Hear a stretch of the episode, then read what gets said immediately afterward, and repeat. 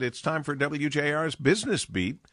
Back at its regular time, about 7:11, the lucky time of the morning when we have Jeff Sloan, founder and CEO of Startup Nation, spotlighting the entrepreneurial tech and startup community on WJR.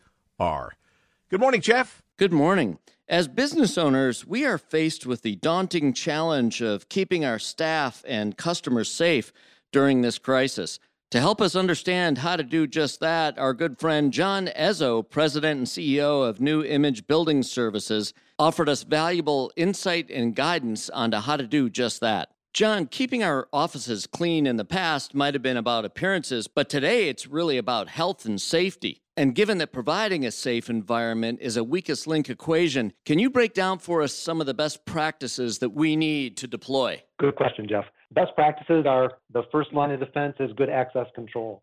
Lots of our clients are using like an app on the phone for people to answer health screening questions and travel questions and so forth, and then get the green light cleared for entrance. When they enter the building, they have their temperature taken, of course, depending on their systems, so that the client always knows who's in the building, what time they came in, what time they left. And then, second of all, is a comprehensive program of disinfection touch points, your door entrances, the copy machines, reception desk. Another good best practice is providing stations throughout the buildings where people can obtain disinfectant wipes or a spray bottle of disinfectant and disposable wipes to clean their work surface if they want to, or their phone or their computer keyboard, their mouse. In addition to that, most of our clients are having us go through and do a deep clean and disinfection of the workstations once or twice per week.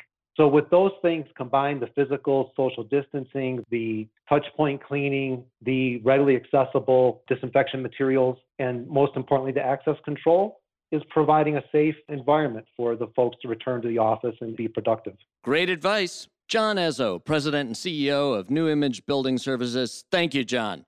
I'm Jeff Sloan, founder and CEO of StartupNation.com, and that's today's Business Beat on the great voice of the Great Lakes, WJR.